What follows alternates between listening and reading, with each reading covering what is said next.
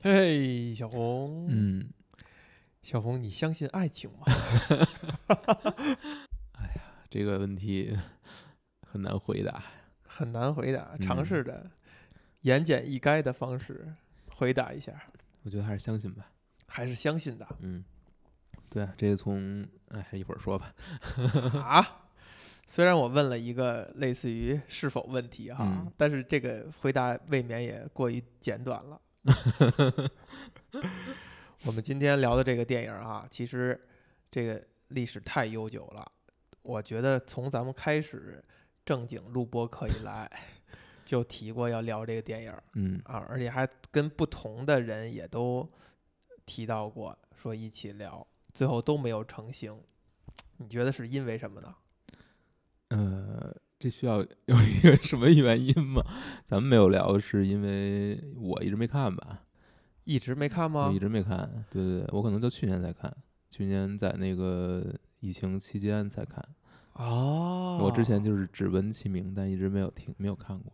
对远嗯在不宅不宅时期哈，其实就想聊，就是这个目前来讲是一个三部曲嗯啊，我们，亲切的称为“爱在三部曲”，嗯但其实人家英文呢是 Before 系列，对对吧？都是 Before 什么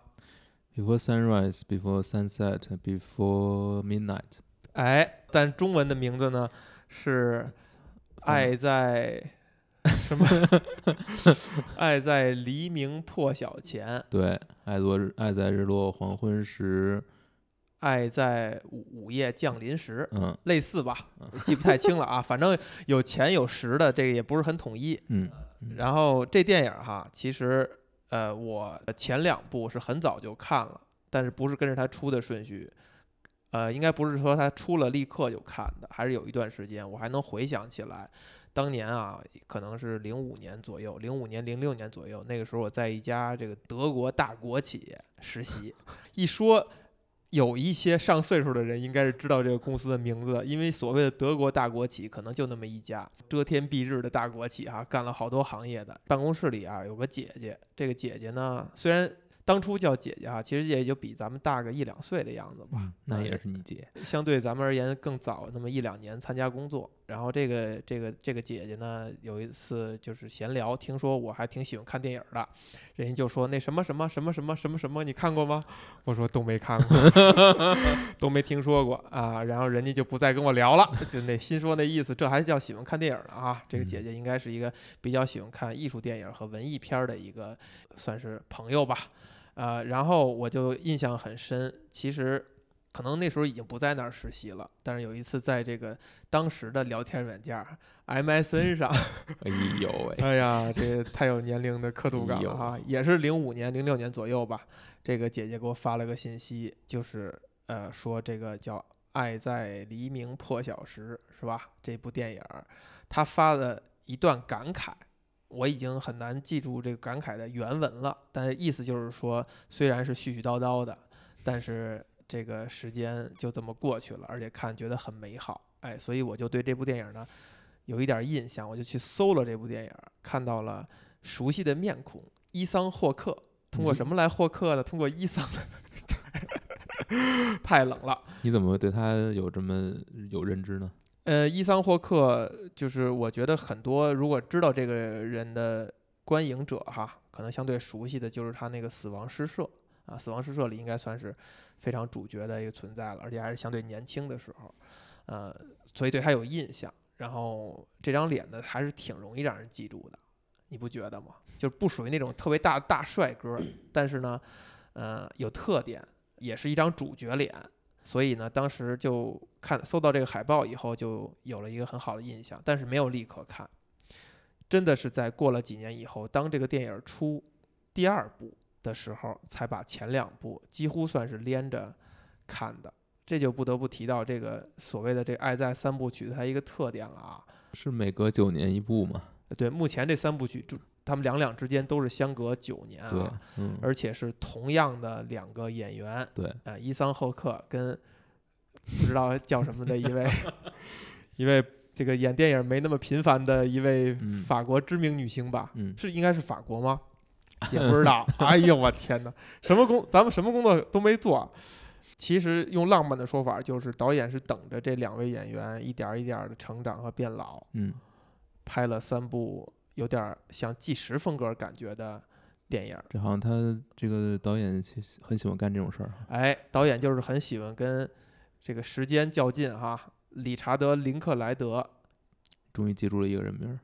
啊，理查德·林克莱德，因为咱们这个宽马路的第零篇啊，开篇或者说不宅的收尾，我们聊过这位导演我最喜欢的一部电影就是《各有年少时》，然后但是他最为大家所熟知的一部电影呢是呃《少年时代》啊，《少年时代》其实是等着一波人一起变老，好像每一年还是每几年拍那么几十分钟，然后最后凑在一起，讲述的是一个小男孩儿从一个小男孩儿变成了一个大学生的这么一个故事哈，三个多小时那电影，那电影我没有再没看过第二遍，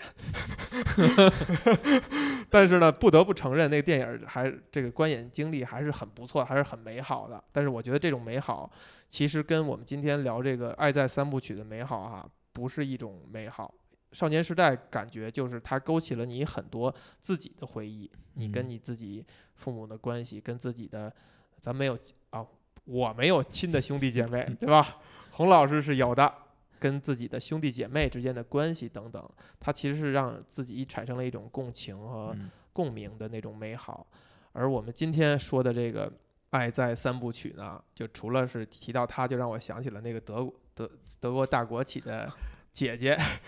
以外，啊、他还有一种别样的美好。我最近的一次三部曲看，还真的也是在疫情期间啊，当时是说要想要一起聊一聊，所以就又看了一遍。那为什么没聊呢？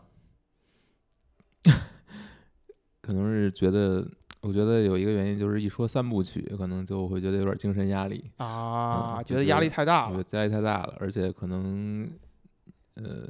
可能对这三部电影儿也都还觉得比较有感情，所以就，比较有感情呃，我说你啊哦，是不是不太像是这么一个理由吧。啊？但总之就是上一次三部都看，其实是差不多去年了。这一次呢，就洪老师还是又看了完整的又看了一遍哈。嗯，我呢，因为种种原因吧，我我不看的少嘛，我多看看。我因为种种原因，我只嗯看了、目前只看了第一部、嗯啊。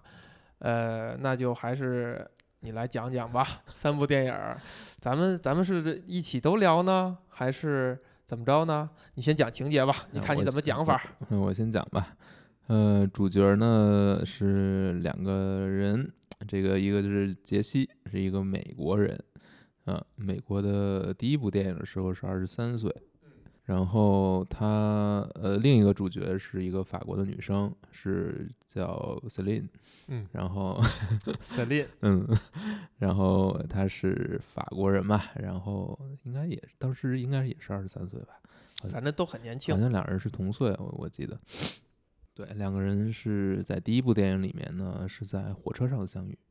啊，在这个去那个城市维也纳吧，具体好像是有一个人刚从布达佩斯从啊布达佩斯回来，这个女生刚从布达佩斯回来，对男生呢其实是有点那种。呃，类似于 gap year 那种感觉，嗯在在欧洲大陆上游历，对，他是本来是来找他的前女友住了一段时间，然后发现这个人家 想想跟他掰，所以他就很嗯没趣的，然后对吧？就就在这个各个城市之间晃荡，嗯哎嗯嗯，然后也不知道自己要干什么，然后他在这个火车上呢碰到这个女主角儿，两个人的相遇还是很有一个预言性的，就是哎，就是影片开场是这个女主角啊单自己坐在一个位置上，然后她旁边呢有一对中年夫妇开始大吵起来，然而且用听不懂的语言，对，好像是德语还是什么还语？还不给字幕，嗯，可能是刻意不给你字幕，嗯，然后这个吵得他非常痛苦，然后他就合上自己手中的书，往后走，换了一个地方，然后就坐到了跟这个呃杰西西，嗯，同一排，嗯，躲躲开。当然这，这对儿夫妇呢，后来也起身走开了。然后，但是他们呢，就相当于有了这么一个机会吧，就坐到一起了。然后两个人，杰西呢就先跟这个 Celine 攀谈起来，然后两个人就聊得还比较投机，然后杰西就邀请他去餐餐车嘛，然后两个人到餐车就开始继续的聊。呃，你要说这 这三部电影的剧情，真的是聊好说，就是聊，就是聊天儿，就是就是俩人一起录了三期播客。差不多吧。哎，然后内容反正范围还是比较广吧，童年，然后这个跟家长的关系，然后自己的将来的打算，嗯，然后聊着聊着呢，这个彩琳应该是要下车了，结果就是，呃，杰西邀请萨琳。杰西邀请彩琳下车了，应该是杰西要下车，对啊，他一起在维也纳，对度过一天，成功的说服了对方，哎，两人就下来了，然后可能都一开始还都有点紧张，然后到处问这个能去哪儿啊，在这个城城市里能干点什么，然后一对遇到了一对儿这个路人，这个路人邀请他们去参加自己做的这个戏剧，其中一个路人是要演一头一头牛，母母牛，哎，说拿拿到这个戏剧演出的地点吧，然后他们也就接着开始遛弯儿，在这个城市里面，呃，经过了很多地方吧，比如说，因为他们他们下车的时候，其实应该已经是下午或者说接近傍晚了，所以其实这一天并不是很特别长。呃，路过了很多地方吧，在这个小巷里走来走去，然后路过了一片墓地。嗯，在墓地的时候，这个赛琳应该是提到了自己的祖母吧？对，总之聊了聊生死，对，嗯，然后吧，他们坐在这个坐在一个露天的，应该是一个餐厅里面吧，聊天儿的时候还遇到过算命的，算命的吉普赛女人，然后这个两人还起了一点冲突。这个 Celine 非常非常乐于接受对方对这个吉普赛女女女性呃那个占卜者对自己的恭维，然后杰西就非常的愤世嫉俗的表表示他就是在骗你的钱，是的，嗯，然后两人还遇到了一个在河边这个写诗的法国的小诗人，啊、然后然后又是相同的这种这种情况，就是对方说你给我一个关键词，我给你我给你们俩写一首诗，然后你看着心看心情，嗯，我赏点儿赏点儿钱。然后，呃，杰那个 Celine 就给他了一个关键词“奶昔”，然后他就想了想，写了写出一首诗，写了一会儿，啊，然后念给他们听，诗他写的挺好的。但是，嗯，杰西就是说，你不会以为他真的是 现场写的吧？他就是把其中的换了几个关键词关，键词换了一下给你。嗯，呃最后呢，也不是最后吧，反正两个人到午大概午夜的时候，午夜的时候溜到了一个公园儿，然后呃躺在那儿，两人就是之前有一个小的情节点是说，他们先去一个酒吧里边儿哈，杰西跟人家戳手指头 赊了一瓶酒，对对对，哎，说你给我写一个地址，你要相信我，我跟那个姑娘要度过非常美好的一晚，请你帮个忙，你你赊给我一瓶酒，我回了国我一定给你寄钱，是吧？然后这个感动了那个老板，老板就赊给了他一瓶葡萄酒，对然后但是同时呢，这个萨琳偷了人家两个杯子，对，然后两个人就来到了这个大半夜开始野餐，嗯、喝酒吧，喝酒聊天吧。然后第二天两个人就是就第二天了，对，次日清晨了就，就俩人就是还是是吧，完成了在这一步里我们是不知道的，是吗？对，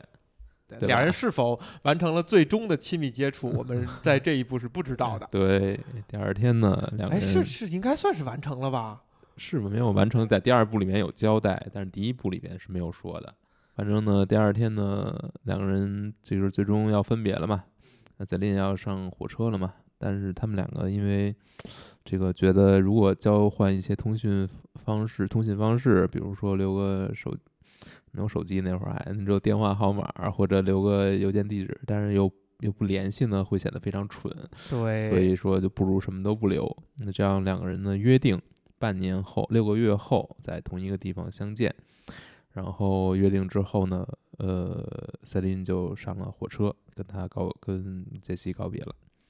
然后这个故事就这样结束了。哎，这就是第一部啊，也就是九几年的时候，应该嗯是九四年吧，还是九四年还是九五年哈、嗯，的时候的那部电影。对就是如果是那个时间看到这部电影的，其实这个电影就完结了。对，就不会也不会预想它之后会有怎么样。其实嗯是一部很完整的一个电影儿。对，讲述的就是一对男女的唠嗑的过程。聊天的过程，以及这所谓的那个一夜情缘吧，咱不说一夜情哈，一夜情缘，嗯，哎，然后呢，没想到人家九年以后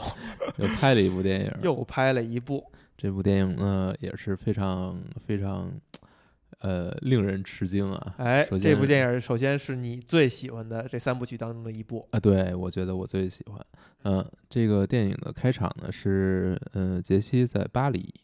嗯，然后他坐在一个小书店里面开一个所谓的作者见面会吧，新或者新书发布会。然后这个他是已经成为了一名作家，bestseller。对，已经可以在各个城市开这种读者的小见面会了。对，他是一个环欧洲的一个读者见面一系列读者见面会的最后一站，嗯、然后也有一些读者前来对他的书还比较感兴趣。他写了一本书，这个书呃叫什么来着？叫 This 还是 That？第一本好像叫 This，可能是吧。对，呃，第三部里面有交代嘛，嗯，然后这个这本书里面描述的其实就是九年前他跟 Celine 相遇的整个的故事，基本上把它重新写了一遍，能把那一页写的如此的漫长，也是非常见功夫啊，哎，嗯，这是骗稿费非常厉害，你我知道你为什么喜欢这部了，是不是？你有所自我代入。没有没有没有没有，这不真不是这个原因。就在他结束这个见面会，马上就要结束的时候，他看到了 Celine，这时候也过了九年，突然在这个书店里面出现，然后他就非常吃惊，然后跟这个见面会结束之后，他就查了一下自己的日程，发现马上就要飞，要飞走了，啊，要在晚上七点之前赶到飞机场。然后他就跟 Celine 呢决定趁这个溜达溜达溜对，俩人溜达溜达，呃，catch up with with each other。然后两个人首先探讨的第一个问题就是，半个呃半年后你到底有没有去？对，结果发现呢，Celine 呢，因为她赶上她的祖母过世，所以她不管是祖母还是外婆吧，嗯、所以她没能去成。然后，但是，嗯、杰西是千里迢迢 飞到了，对，但我嗯。记得他好像刚开始他还没承认，他是没承认，他是不愿意去把这个说出来的，就是他是还是一个心思很细腻的一个人，哎，嗯，但是实在被问问不住了，这个最后才交代了。啊，然后他不仅是他虽然没有等到 Celine，但是他也做了很多努力呀，就比如说留下很多这个不管是手写的告示还是什么的，就是希望他们两个人能够取得联系。但是最终呢，两个人也是两个人在九年之内也没有相见，直到这一次，因为首先他写了这本书，而且他有机会在整个欧洲做一个巡回的一个作者见面会吧，所以才可能被泽林看到。嗯，但这个时候呢，两个人慢慢的去在这个城市，在巴黎的城市里面，比如说先到咖啡馆，然后在这个城市里面坐船，慢慢的走。两个人也做了非常多的沟通，比如说这段时间这九年他们都在做什么。这个赛琳已经成为一个非常这个独立自强的这么一个女性，经历好像也是还是挺丰富的啊，经历非常丰富，然后也实现了很多事情。呃，嗯，至于杰西呢，他 Jesse 呃已经成家立业，有了孩子，成了一个标准的男人，标准男人，我天，标准的这么一个，而且事业也算是小有所成哈，也算小有所成，一个一个 published 哎，published writer，嗯嗯，很不容易，嗯，但是可能两个人的这个感情生活其实都不是非常顺利，嗯。Celine 经常遇到这种非常不靠谱的男性，嗯，尤其是法国嘛，对吧？今天还说爱的死去活来哈，呃明天就找不着人了，嗯，然后他又是一个比较强势的这么一个性格，所以很可能这个不顺也是可以想见的。呃，杰西呢，可能他一切都是按照自己脑海中的那个标准的男人的形象去活着的。但是所谓的标准形象，并不能让他感到非常的有活力或者怎样，他只是很盲目的去沿着这条路走了下去，但是他感到也感到比较痛苦。然后你你在这个过程当中呢，你就感到两个人都慢慢的开始，呃，从一个客气的状态慢慢转 向，呃，重拾回九年前那一夜时候两个人的这种相处的状态。就是虽然一方已经结婚了，或者另一方也有男友，但是他们还是，呃，可能很珍惜这次重聚吧。所以杰西呢一直在拖延自己去，呃，飞机场的时间，甚至喊上这个自己的司机。送自己去机场的司机，让他带着自己先 先把这个 Celine 送到家，然后在这个车上，其实 Celine 就一度的哽咽了，因为他想到自己这些年的不顺吧，好像自己把所有的浪漫都放在了九年前那一夜，哎，在那之后，他对爱情已经没有任何念头了。这块儿也呼应了九年前一个细节，就是在第一部当中的时候，杰西在说服萨琳下火车的时候说：“说你未来你可能会结婚生子，但是你可能会回想到，就比如说若若干年之前在火车上有一个男子邀请你下 邀请你下火车，如果你没有下的话。”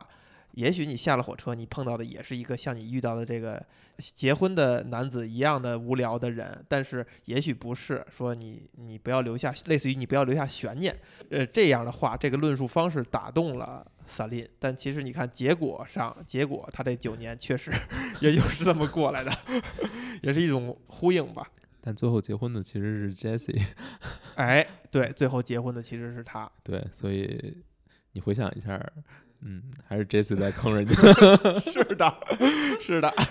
嗯，怎怎过了这一段呢？然后他就呃两个人就一同来到了 Celine 的家吧，然后又 聊了聊，然后这个 Jessie 一定坚持 Celine 呢为他唱一首歌。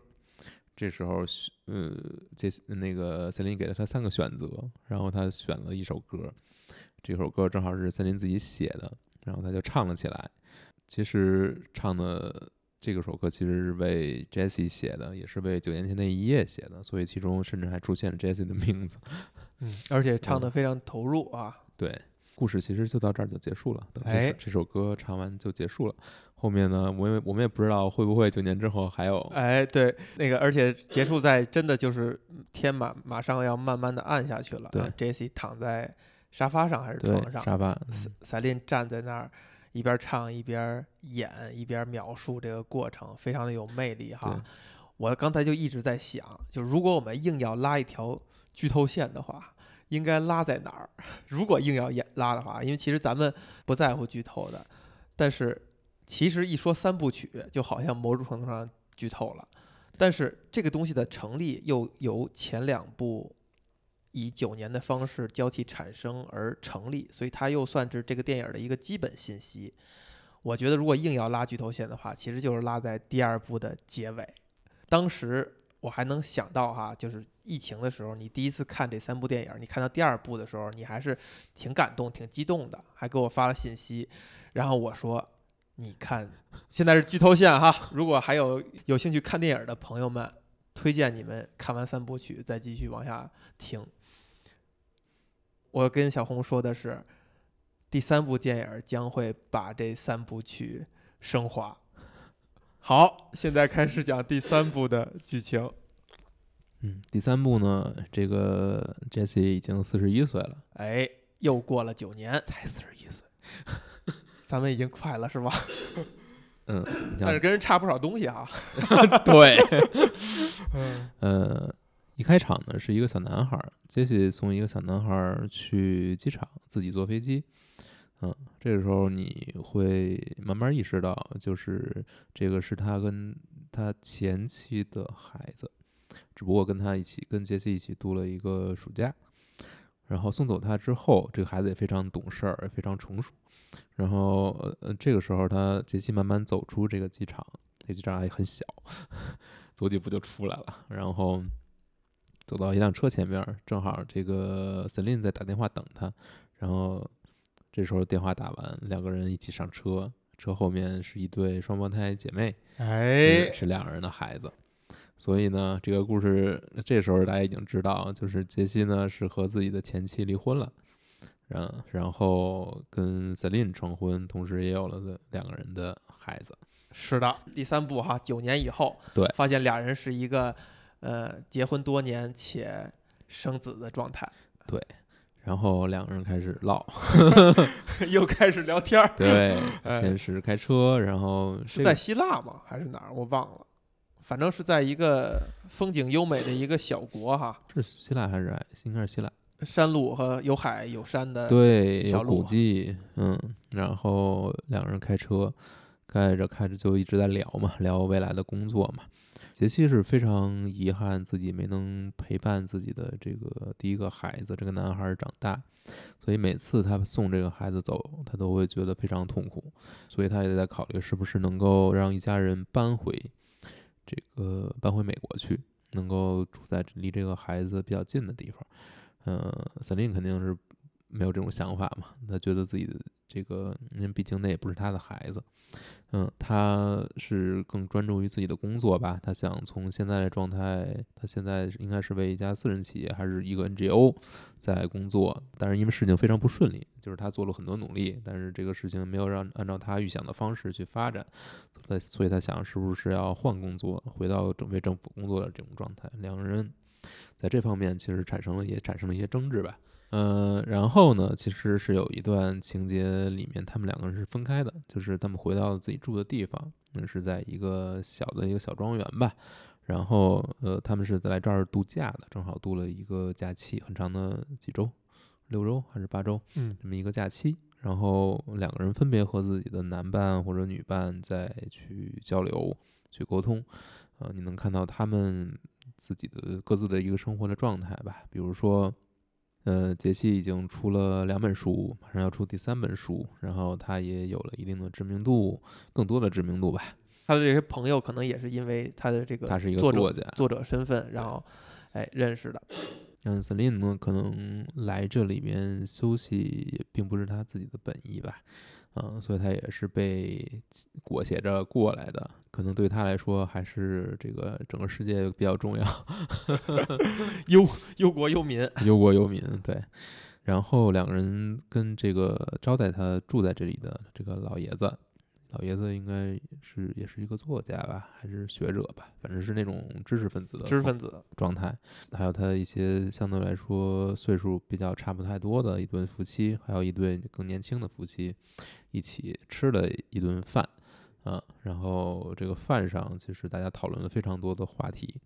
嗯、就是虽然这个电影儿你说没什么情节，确实没什么情节，但是它里面这个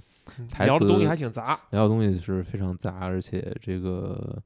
就很实在。就是你感觉特别干，这个这个这个片儿，你一句听不见的还接不上。对对对，呃，这个电影其实被大家所经常津津乐道的是，经常能看那种瀑布流的截屏哈，截台词，然后嗯金句什么金句频出，这也是我对于这个现在传播方式一种不满。其实你把那些目光集聚聚焦到这些金句上啊，反而就感觉好像是不是在看这部电影，反正也是环境影视吧。还出来的都是这些金句哈。嗯，这个在这个饭桌上其实讨论了非常多的关于感情的话题，就是不同人有不同的相处方式。嗯，嗯，感情观、婚姻观，每一对的感情观都不一样。呃，可能这个这个现场吧，这个双这个彼此最不满的一对夫妻，可能就是 Jesse 和这个呃 Celine 呃两个人差点都呛起来了，或者说已经呛起来了。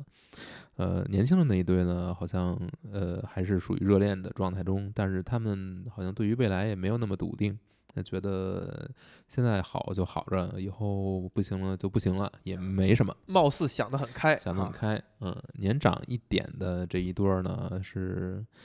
可能找到了比较好的相处方式吧，就是比较淡定。比较比较淡定，比较诙谐。然后最老的是只有这个老爷子自己了，他的夫人去世了。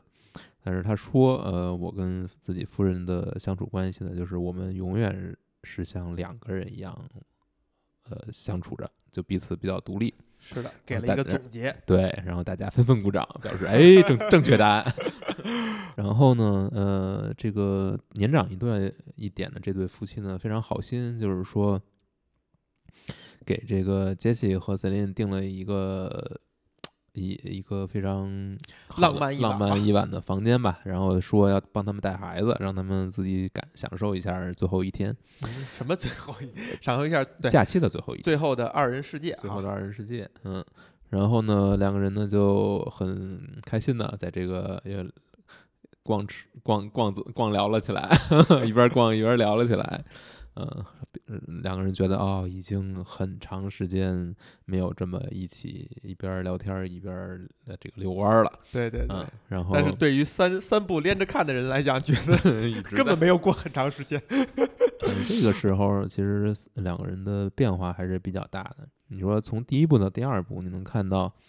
这个，比如说这个瑟琳的婴儿肥不见了，她变得更苗条了。然后杰西的脸上这个胡子拉碴，对，呃，就是稍微就是从第一部到第二部，可能稍微有一点变化，有点老成的变化。到第三部呢，你能感觉到他的杰西脸上也有很多皱纹了，对，而且抬有点儿。多少有点不修边幅的那感觉，因为你感觉呃第一部你很年轻哈，很嫩，然后第二部呢，人家是来这个做做演讲的，所以呢，还是打扮的还是挺精神。的哎，到第三部就感觉就是一个嗯，家庭妇男的感觉。一稍微有一点，就是穿的也比较随意，T 恤呀什么的。然后 Celine 呢，呃，相对来说就会显得更显老一点，可能可能西方的女性会这样，是是嗯是，没有任何不敬啊。但是西方的女，但是白人女性可能会显老一些。嗯，但是两人的关系，我觉得这个时候就是他的性格其实没有什么太大的变化，是还是非常冲，而且呃非常要强的那种状态。然后嗯，杰西呢还是那种比较温吞的这种状态，嗯，但是其实特别有主意，是是那么一种状态。嗯，两个人呢也在这个城市里面走了走，呃，路过一些景点，但是最后是来到了这个酒店里，这个也是整部戏的一个高潮吧。嗯，这里面我觉得挺值得一提的，就是最后这非常长的一段戏，都基本发生在他们在酒店这个房间里面。但这个其实，在之前的两部里面，其实没有这么长时间的呃，在一个空间里停住的戏份，是好像第一部两人基本一直在走。对，一般都是一可以说是一个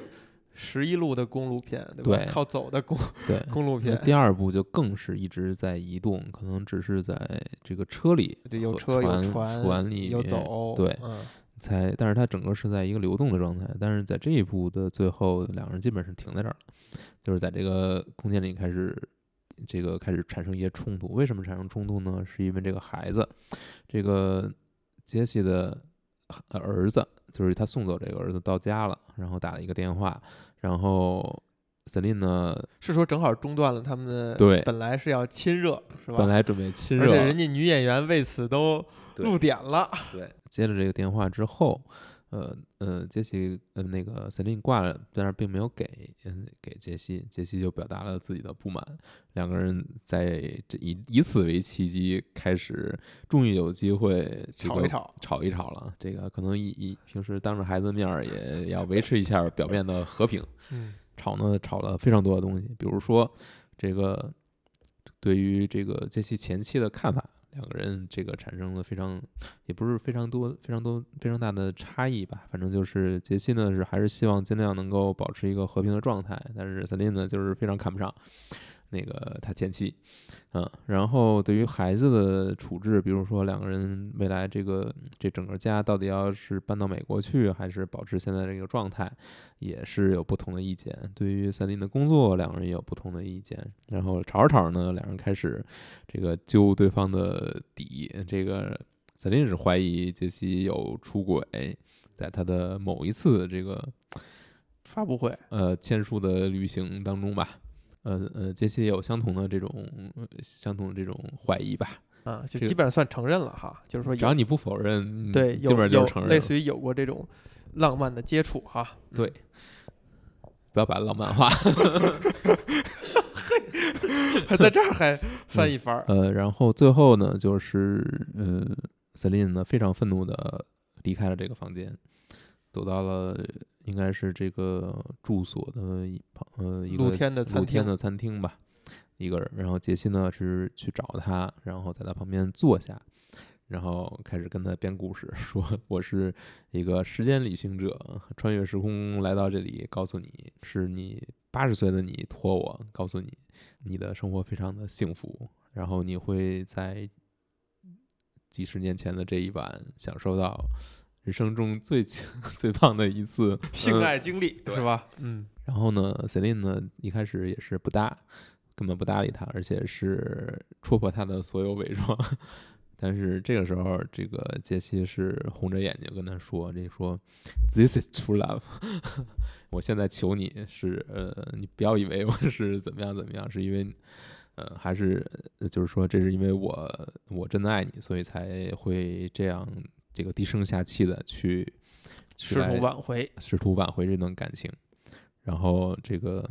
呃，赛琳呢最后也是接了他的话茬儿，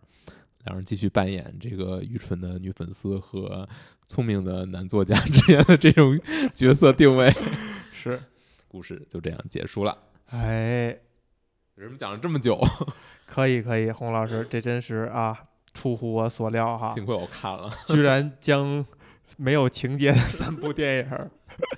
讲了，这都四十分钟了是吧？讲了三部情节，你可真厉害啊！我呢，对这三部电影，我其实就是看了，可能也就是两三遍吧，加在一起啊，看了两三遍。呃，每次看都当跟看新电影儿一样，对，就是很多台词儿你就觉得你是没听过的，他们在聊的内容你觉得你是没听过的，甚至看完以后你也不会，我我是不会产生什么太深的印象，只会记得几个关键的节点。所以其实这三部电影在我脑海当中停留的梗概呢，呃是非常简单的、非常单线条的梗概。然后在洪老师的叙述下呢，我又发现很多事情我好像已经完全忘了啊，他的情节。那你先说说感受吧。这个，如果我说第三部将整个这个三部曲升华了，你是不是认同？嗯、这咱俩肯定是有一定差异的，但我觉得升华，我觉得是可以这么说的。嗯我只是说我最喜欢第二部，呃嗯，但我觉得第三部确实让整个两个人之间的关系发生了一些本质的变化，就是所谓的 happily ever 呃，after 对对对之，后的这个状态。那我先说我为什么最喜欢第二部吧。嗯，第一部其实我觉得是一个没什么，怎么说呢？它太浪漫了，嗯，呃，所以让你觉得就是不真实。呃，对，有种不特别不真实的感觉，挺美好，但是嗯，又怎样呢？但是第二部我觉得会让你觉得很有意思了，就是因为因为能首先它是一个第一次把这个故事接着讲了，就是延续了这么多年之后，你能看到双方的一些变化，哎，然后所有这些变化都跟都能在第一部里面找到一些对应的东西，这就有了一种。我我毕竟是学比较学，所以就有了一种可以有了一种对照的这种感觉嘛。两个人的性格发展跟第一部之间是有一些承袭的，然后他们的命运和他们当时第一部中的对自己的认知和自己自己未来的这种判断，其实是能接上的彼此，而且又中间又埋了一个非常非常有趣的这么一个梗，就是两个人为什么没能见面。哎然，后围绕这一点，两个人的态度是什么样子的，我觉得也是挺值得一说的。但我觉得第二部最好的就是它整个这种非常非常行云流水的这种节奏感，嗯，场景不停的不停的在变化，然后大量这种长镜头，然后让你觉得应接不暇嗯嗯一看就是有钱了。啊，可能是吧，嗯，但是这个。这个成本应该不会特别高，这个电影是就就就就俩人儿，对对对。嗯，，仨人儿吧，算是嗯，还有那司机哈，呃，还有那个，当然有一些群众演员肯定还有，但是基本上没有人家没有特效，你就是俩人聊天嘛。但是比较好的就是这种不断的在，就是在非常短的、非常紧凑的这种节奏中，把很多东西都塞了进去，跟第一部又能接上，然后又能 翻出一番来。我觉得这个体验是特别好的，就是玩你看第二部，你会觉得特别有种特别神奇的感觉，它不是那种不是第一部那种非常呃非常美好，但是除了美好好像没什么的这么一个状态。但是又不像第三部那么沉重。我觉得第三部我可能会觉得有点太，嗯，是的，呃，太沉重了。太沉重，嗯，也不是说沉重不对，或者说它不是一种升华，但是它对于这种东西，你把它放在一个电影里面来说来看，就是有点儿像咱们国产电视剧里面的，让你没事儿让你看看婆媳关系啊，让你看看这个都到这程度了，也不太有有那么一点点啊的类似的感觉吧，就是就是可能这些东西也没必要非得放到电视电影里面让你重新看一遍。呃，我可能是这么想的啊，但是肯定他是有自己的导演是有自己的意义、自己的想法和这个，其实很同意你啊。第二部感觉是综合起来，呃，无论是成品感啊，还是说对电影下的功夫啊，还是真说是从观赏角度来讲，一定是最好的。因为第二部其实能你能想到一些名场面，就比如说他们在书店的时候那场面还是挺。呃，印象深刻的，包括他们开始对上话了，然后开始怎么样去走出去，需要喝杯咖啡什么的，其实都有印象。然后最精彩的其实就是最后结尾，就是这个 Celine 在那儿唱歌，然后在那儿惟妙惟肖的去模仿一个很歌唱家吧，还是谁，啊，对对对对对？吧？就是很忘我，然后非常有魅力。她不，其实不是很美。到第二部开始，这个女女演员已经没有那 传统世俗上的那种美的那个吸引力了，但是非常有魅力，而且非常洒脱，非常放得开。你就感觉是一个你对于一个呃成熟女性，或者说一个已经活得比较明白的一个女性的一一种想象，也是这种魅力吸引 Jessie 一直靠在那儿，然后比较忘我，忘记时间。但我觉得有很大的一个点，我们觉得第二部好看的是因为它就像那个冰山理论一样。你如果单看第二部的话，你就把第一部当做是那个冰山底下的部分，就是它有一个前情，有一个人物小传，不用表。你单从第二部看，你也能明白哦，这俩人以前见过，他们发生了什么事儿，等等等等。这个东西是有所谓的故事的那种技巧感在里边的，所以第二部就会显得很好看。就像你说的，之前这个人物你也熟悉，也有一些前情。第一部呢，确实很让很难给人留下特深刻的印象。就是你如果单独看的话，就是一个拍的比较寡淡的一个，是吧？一夜情的故事嘛，是吧？就是说，就拍的含蓄一些，寡淡一些，然后呃呃聊了聊了一些乱七八糟的东西。但好处就是在于两个演员还都是很青春。呃，那个时候女演员我是我我现在来看哈，因为你没有对比就没有伤害。你看完后两部以后，你知道这个女演员现在什么样了。你在看第一部的时候，还是觉得哎呀年轻还是非常好的，对吧？任何人年轻的时候，就算你再好看再难看，你年轻的时候都是都是可能是好看的，不一定，不一定吗？不一定你。可以举出一个反例吗？我觉得可。以，我觉得是年轻的时候可能会比老了会更好看一点，但不代表他年轻的时候就是就是只是一个比较的关系。而且年轻的时候，你能看到在导演在叙事上的什么，呃，或者审美上也多少还是有一些稚嫩。比如说用一些所谓陈词滥调的方式去对比美国人跟呃法国人和欧洲，就类似于欧洲人。比如说在刚开始在餐餐车上对话，Jesse 就问他说：“说你干嘛去了？”他说：“我是看我奶奶还是姥姥。”然后 Jesse 就立刻问说：“你奶奶老怎么样？”然后那个 Salim 就愣了一下，就乐了一下，就那意思就是美国人其实在问你家人的时候就是没话搭了话，他根本不关心。呃，欧洲人可能就不习惯于你是什么刚认识你就问我家人怎么样什么的，所以他就愣，就是乐了一下，等等等等，就类似于这些情节哈，它其实是一种所谓的陈词滥调来比对比欧洲人跟美国人的区别。嗯其实你感觉第一部好像大家还是在凑一点这种小的梗和情节，You speak very good English for an American 对对对对，就用这些类似于一个凑烂梗的这个嗯，这个电影啊，当然这也是多年以后我们这样去看。其实放在那，如果真的放在那个年头的话，对于我们来讲也是也是西洋景儿。呃，那么第三部对于我而言，其实可以说留下的名场面是更多的。第三部相对于这三部曲，呃，是我可能看的遍数最少的，可能就是两遍，就是第一次看，它刚一出的时候看，以及疫情的时候看的那一面。那印象非常深刻的就是他们在带着两个孩子从回来的路上，对吧？俩人形成一种共谋，虽然在猜，虽然互相在吵架，但是对于怎么蒙孩子，对于这个蒙孩子说你错过了什么遗迹什么的，呃，还有关于那个苹果，我的苹果去哪儿了？俩人是有一种默契感，一种共谋的。这个东西是你。就是给我留下很深的印象，就是联联手套路孩子，对对对，就这个东西哈，在咱们的成长经历当中，应该是有所体，应该不同程度都有所体会。就是父母可能在某些时候特别有默契，尤其是在移动孩子的这个层面上，而且你就能看到这个时间对这件事情对于一对夫妻的重要程度，就是他很多东西都是。变成了行云流水一般的默契。虽然这俩人看上去好像没有那么和谐，但是很多事情就是积累下来了。然后再有就是他们三部曲当中唯一名表的那个滚床单的镜头，哎呀，现在想起来，要不是因为是两个明星哈，简直就太辣眼睛了，是吧？整个那个过程哈，然后包括两个人在对话当中互相踩过，互相去那个就是挖苦对方，也是用了很狠的话，比如说。我记得好像那个 Celine 就是说啊，你那都是套路是吧？先这样，再那样，再怎么着，然后 就睡着了，等等等等，也是至少在我当年看的时候是很少有精力去看到主角去这样调侃自己的这个所谓的夫妻生活。然后最让我触动的，或者说其实三部电影里边我我最感动的、最感动的一刻，就甚至会呃第一次看的时候会眼眶湿润的，确实就是最后他们在。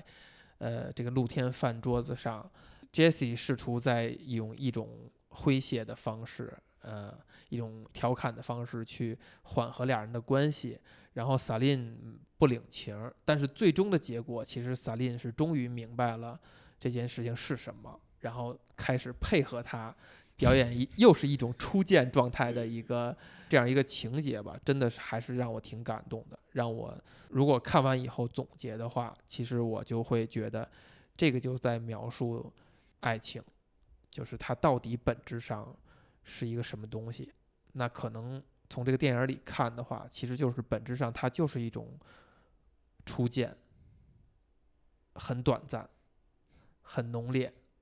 但是很短暂。之后的每一刻，我们都需要用不同的方式。追溯那种短暂的过程，无论是因为时间，因为俩人真的时空相隔九年以及两地，才能找回那种感觉。那么，至于二三部，就是俩人没有时空的阻隔，那没有这段感觉以后，俩人用一种表演的方式、刻意的方式、强迫自己的方式。再变回一种初见的状态，去试图找到那种澎湃的感觉，有点难。就是要么真的就是物理上的时间和空间，去真正的阻断一个情愫，才能够所谓的保鲜。因为其实你针对第二步到第一部。那为什么九年以后他们还能有那种澎湃，甚至可能比初见的时候更澎湃呢？就是因为有这样的时空的隔离。那么为什么在九年以后俩人没有了呢？就是因为时空没有隔离，俩人就要用花努力装成还有这样的澎湃。那你你看第三部时，你不觉得很可怜吗？这俩人是挺可怜的，就是这个，我觉得就是。为什么我说这部电影让这个故事升华呢？就是这已经是所有人的最好的状态了。你表你点头了是吧？可能是这样吧，我不我不清楚。嗯，而且其实相其实你你看回来哈，你觉得这两个人，如果是我们相信这个故事的话，他们两个已经算是非常幸运的一对儿了，就是他们。真的有这段共同的九年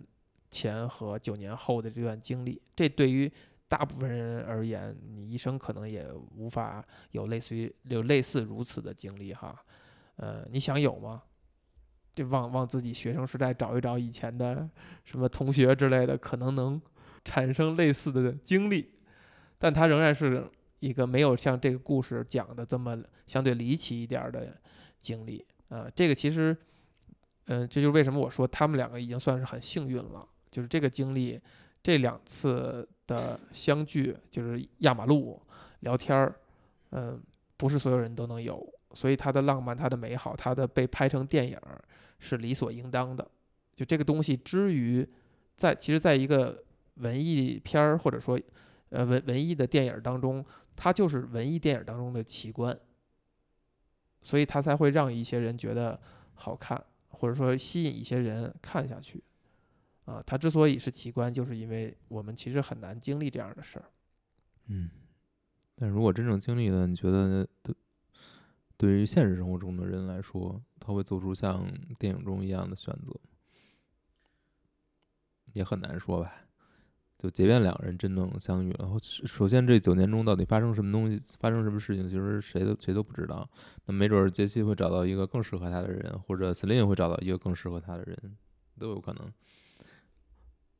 那只不过是电影这么交代了一下而已。对对，但哎，你的这个说法就就很对，就是也许 Celine 的某一任男友就是一个比比杰西更适合的人，嗯也许对吧？也许杰西的前妻就是一个他很可能会美好共度一生的人。虽然第二部当中他们互相之间说的时候都不是这样说的啊，但不好说，对吧？就是第一，我认为就是因为第一部的时候两人共处那一晚，就是因为那么的 neat，是吧？断的那么的干净，所以这个东西就太太被浪漫化，太被呃大家带上滤镜，在他们心里的位置才会那么的重要，以至于你之后所有遭遇的可能的，你你猜测的有可能的更好的情缘，完全比不上这种这么戏剧化的、这么带着滤镜的一段经历。那这么说来，其实第一部里面他们做出这个选择还是挺正确的。我是觉得是很正确的一个选择。嗯就是电影当然交代的是说是这两个比较浪漫的人，所以才会做出这样的选择啊。你看这一切的行为，其实那个杰西是占了很主导的位置的，一步一步其实都是他给的方向，给的这个解决方案，然后只是他说要说服萨琳去去接受，就是还是两个。比较浪漫的人，所以他们才会做出这样的决定。那可能现实我们碰到的话，我们会听到很多那种就是邂逅，就两个人是，哎，邂逅不是是初次相遇吗？不是，邂逅是是是算初次相遇是吧？是就是邂逅之后，然后俩人呃一见钟情，然后最终走到一起的故事其实不少，但是能够选择这个戛然而止的，还真的不多。嗯，那么这个电影是不是试图在告诉我们，戛然而止是一个非常好的方式？它是不是应该就是我们所谓的爱情的真相？哈，这一接下来就是渣男预警了，是吧？难道难道不是？你刚才不是说了半天第三部吗？怎么又回到这儿了？对，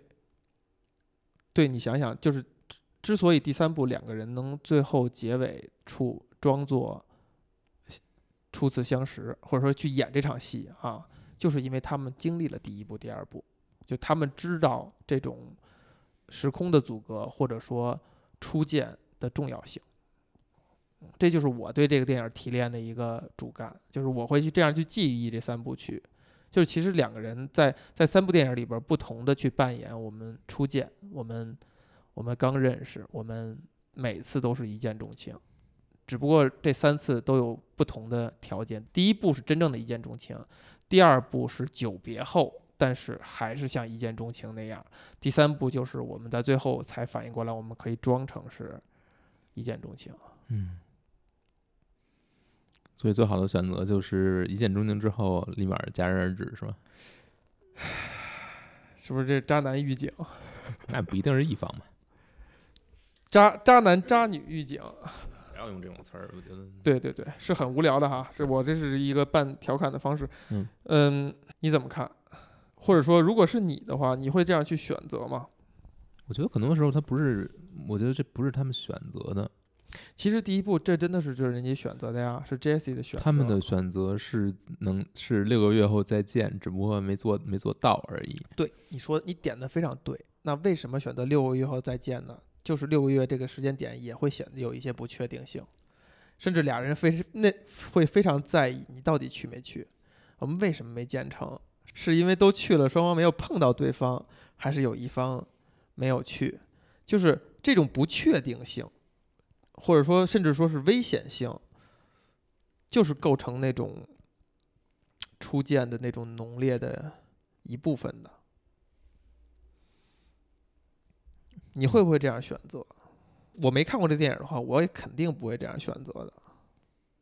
你看过之后呢？看过之后，我觉得人家是，无论是导演做出来的哈，还是，呃，这是可能会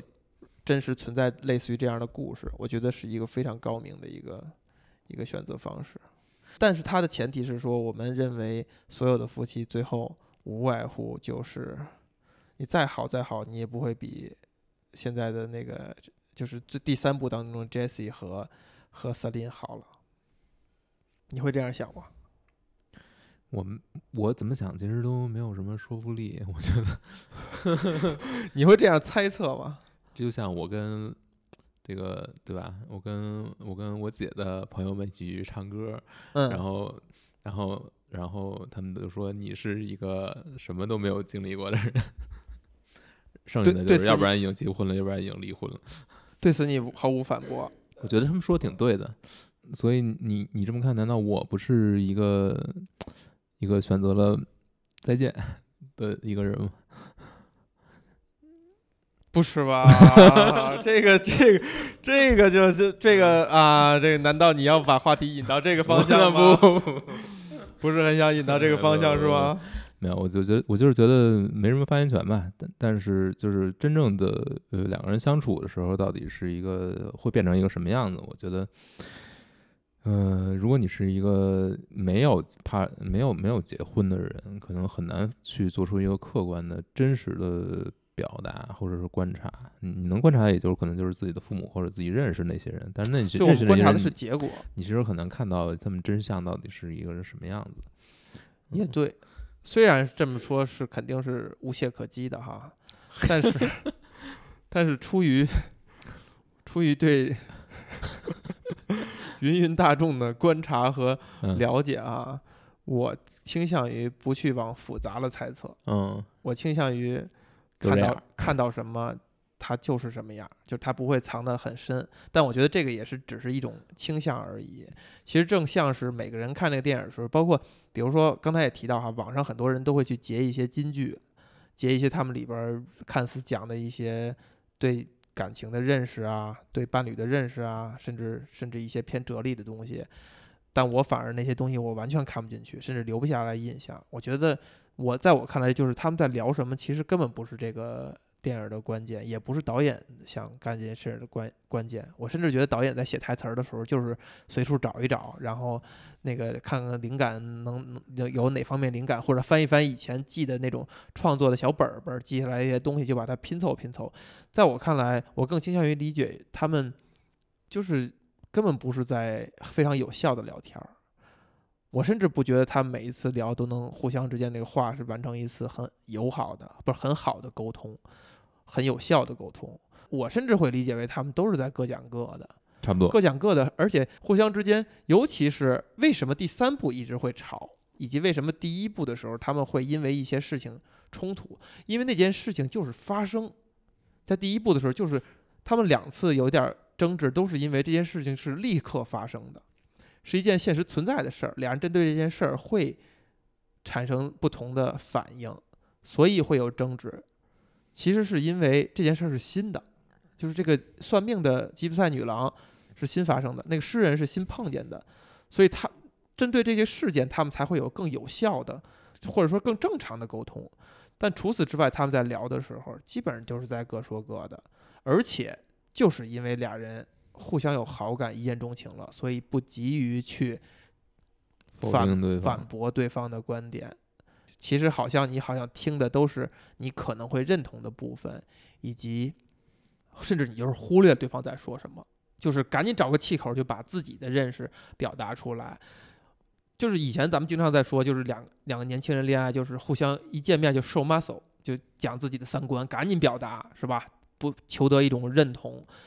因为你以你的身体已经告诉你，你被眼前这个人吸引了。你你产生多巴胺也好，荷尔蒙也好，就去刺激你，所以你的一切行为都是在加强这种吸引，也希望你把对方吸引住。你的一切行为都是这样去指导的，你根本不关注你们在聊什么，你们是否在某某些问题上能达成一致。到第二步的时候，为什么刚开始是会有一些讨论啊，或者说有一能聊一些天儿啊，能，但是一开始也会有争执，就是对于第一步时候那一晚到底 发生没发生，是吧？女方比较介意，觉得我怎么能就是轻易的就怎么怎么样呢？俩人就一件具体的事儿，就一件共同经历的事儿的时候，是可以具体的聊的，但是在聊的过程当中就会有争执。当俩人又回到了一种漫天的去谈的时候，就又像初见一样的各讲各的，很和谐。其实最终的是那个浪漫的氛围，甚至是那个落日，给他们创造了美好的印象，导致他们就是就找回了这份感情或者。那种默契吧，然后把俩人都留了下来，然后这就是为什么到第三部的时候，俩人再也无法长时间的和谐的聊天了，因为俩人在聊的东西都是他们生活当中彼此能碰见的，都是具体的事儿，都是共同的经历，所以你就看到这两个人其实可能真的是三观没有那么契合，在很多问题上没有那么一致的人。但我觉得这三部曲美好的一点就在于，就算你们三观不契合，你们也可以谈出很好的恋爱。就如果我们把这三部电影的前两部及第三部的某些片段当成是美好的爱情叙述的话，其实是就是他们谈出了美好的恋爱，很好的恋爱，为彼此创造了很好的感受。就算他们在很多问题上不一致，他们的经历并不契合，你不觉得这个还是挺美好的吗？或者说很给人信心的？这也跟一开始我问你这个问题，你相信不相信爱情？或者说这三部电影看完以后是会更让你相信爱情呢，还是会怀疑爱情？你肯定还是让人更相信吧。嗯嗯，还是觉得这个虽然有很多没法解决的东西，或者说人与人之间这种理解是基本上是不可能实现的，对的，或者说彼此这个各方面能够契合，所谓的契合，那不就是跟自己一样吗？对，所谓契合其实就是跟自己一样，怎么可能呢？就是人跟人都是不一样的嘛，那不一样其实才是一个常态，只不过可能在第一部、第二部里面这种不契合被。双方故意的忽略，或者说你去把它抹去了，你不去看这个东西。但是因为你们还没有切身的产生这种关联，你们还是一个不是不是一种夫妻关系，也不是天天天长日久要过日子的。对，不是生活合伙人关系。对，你们还没有开始磨嘛？那你一开始磨，这不就是第三步这个样子了？所以你说这个电影是不是给的某种程度上的某种某些启示？哈，就是只谈爱情，不要谈生活。不不是啊 只谈爱情，不谈婚姻，不谈生活。那显然不是，显然不是。对呀，因为嗯，你说了半天第三部，我觉得第三部谈的就是，虽然可能生活在一起，呃，或者说彼此这种磨来磨去的，可能会导致双方都会有很多损伤。那也不代表他们之间的这种感情是没有价值的，或者说，所以他没并没有完全否定这种长时间相处之后的这种状态，而只是说告诉你，嗯，就是虽然人跟人是不一样的，虽然人跟人是会有很多不同的地方，但是这种感情其实还是很很值得珍惜的。嗯，只不过会在一时之间会被各种东西给去去遮蔽吧。但是对于他们两个人来说，还是有这种，嗯，对对方的这种，嗯，不忍心去彻底的否定对方吧。你提的太好了，就是这一点，就是为什么，这是为什么最后那一幕特别打动我，就是为什么 Jesse 要这样做。就这个显然不是一个功利性很强的一个行为，就是试图安抚自己的老婆啊，试图用花很大力气的，呃以及最后说服了女方也愿意这样去尝试的，就是是什么促使他们愿意这样去做？这这个事情是很动人的。嗯，那那就像这次说的嘛，那可能这个才是才是更更值得更值得人去珍惜的那个那个东西，而不是一开始完全是凭着自己的这个荷尔蒙驱动或者怎么样驱动的做出的各种，不管海誓山盟也好，还是怎么样，这就是这可能可能那些东西是在那个年龄段是非常是非常珍贵的，但是可能另一些东西也珍贵。对，另一些到底是什么东西？如果这样去联想的话，就是可能那个虽然之前的那那份关系是一种呃，无论是荷尔蒙驱动还是什么也好，但是那个经历是让他们真实的，嗯，那种共同创造的那个那一段美好的时光，以及你会期待你跟他还会有类似的默契或者时光。可能是促使你愿意去这样去挽回也好，去花力气去拯救也好的这个动力。嗯，你看第三部里面，其实他们也不是一直在吵架，两人也还是有还能够相处的比较好的这么呃这个状态嘛。就是虽然可能有很多地方是在拌嘴，但是在那之外，其实他们是就是你跳出来看，其实他们是就像你说，他们有很多。应付孩子的这种这种共谋啊，或者说他们可能就是他们单独相处的这种这种状态已经被压被埋没的太久了，他们已经失去了这种记忆，或者说不管是肌肉记忆还是怎么也好，就是他们已经不知道该如何彼此的这种去进行相处了，如何还能对彼此更温柔一点？可能他们在就是被生活磨的吧，可能就是这样。但是不代表他们对自彼此之间这种感情是有什么，呃，或者说没有感情了。其实不是这样，但我觉得可能是你不能把它完全分开来看。就可能这个三部曲既然它贯穿始终了，那其实是第一次，就是就其实是第一第一次相遇的是那种感那那种感情，其实是。不在第二部和第三部里面是不光是延续了下来，而且是在不断的把它浓缩或者说往上加深的，嗯，所以他最后他才能做出这个选择，是说我愿意呃去做这个努力。那我也写呃那对于赛琳来说，他也最后选择了做出这个努力，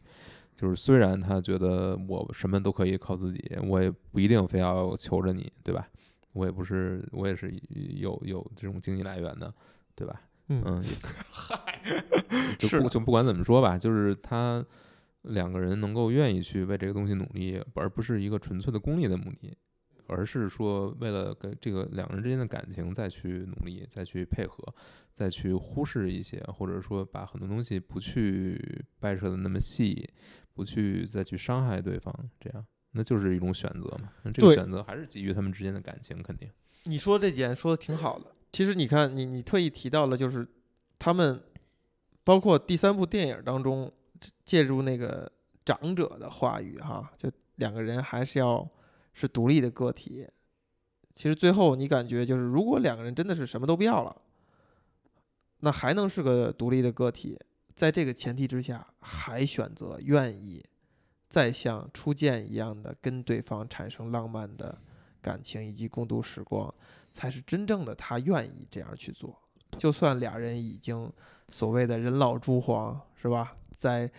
在床上变得乏味等等等等，以及在很多问题上俩人永远不可能达成一致，他还愿意这样做。哎呀，这个有点伤感啊！为什么？出现过这样的人，让你会这么想吗？都没有机会。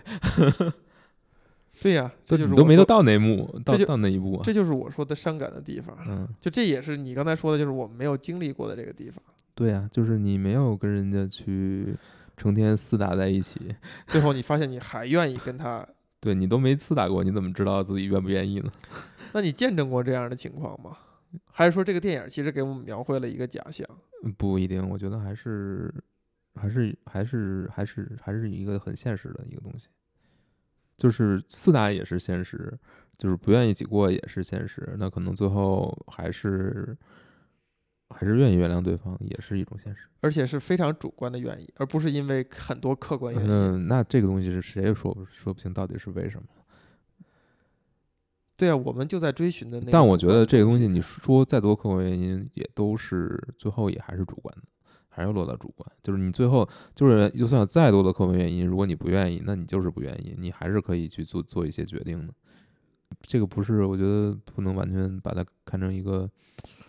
特别功利的事儿，不是那样。我觉得谁也不能完全以就是顶着这个功利的目标去活一辈子，去去去怎么样？我觉得这个可能不是那么容易。这是不是我们单身至此的人 的缺失？什么缺失？就是类似这样的经历，就是类似于这样的体验或者体会吧。就是你会发现，哇，你这个人，你明摆着就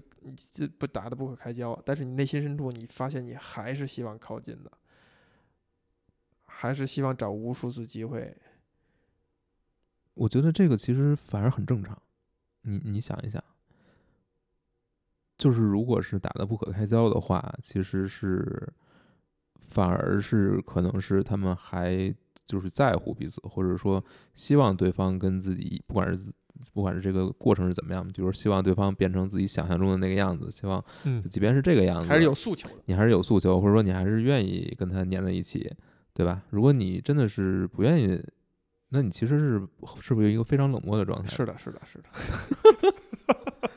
对啊，所以你看，你对爱爱怎么着怎么着怎么着，对吧嗯跟我有什么关系？对呀、对啊、所以如果真的是能够打起来那，可能